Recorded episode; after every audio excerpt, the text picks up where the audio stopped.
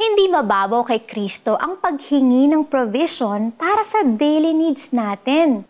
That's why He included this petition in the Lord's Prayer. Because Jesus became one of us, naranasan din niya ang magutom.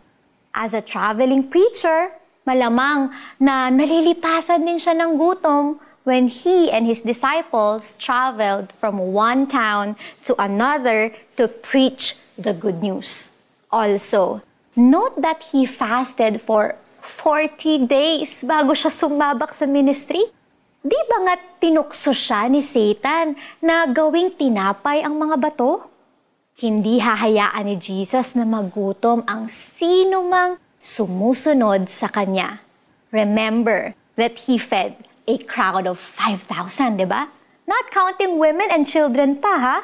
Pinakain niya sila kahit karamihan sa kanila ay hindi totoong naniniwala sa kanya. Ikaw pa kaya na sumasampalataya sa kanya? Jesus cared not only for lofty goals like the kingdom of God, but also for mundane concerns like, like daily food.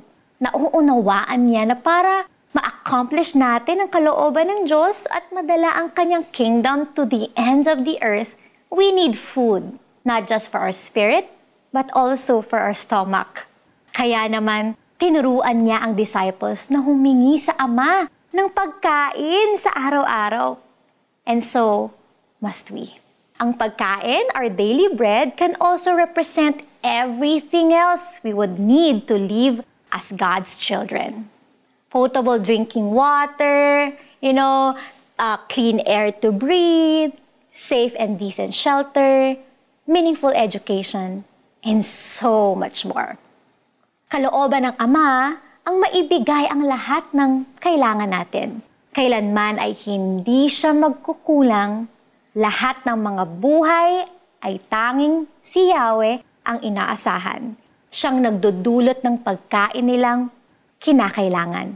Binibigyan sila ng sapat, hindi nagkukulang ano pat ang lahat ay may tinatanggap na ikabubuhay. Let's pray. Good, good, and loving Father, you have provided for all my needs. Many times, Lord God, sobra pa po ang binibigay ninyo. Fill my heart with gratitude and joy and make me a channel of your blessings. In Jesus' name, Amen. Amen. O application time na! Nakakalungkot na napakaraming Pilipino ang hindi sapat ang pagkain sa araw-araw. Are you praying for the poor among us? Paano ka makakatulong sa mga kababayan nating naghihirap?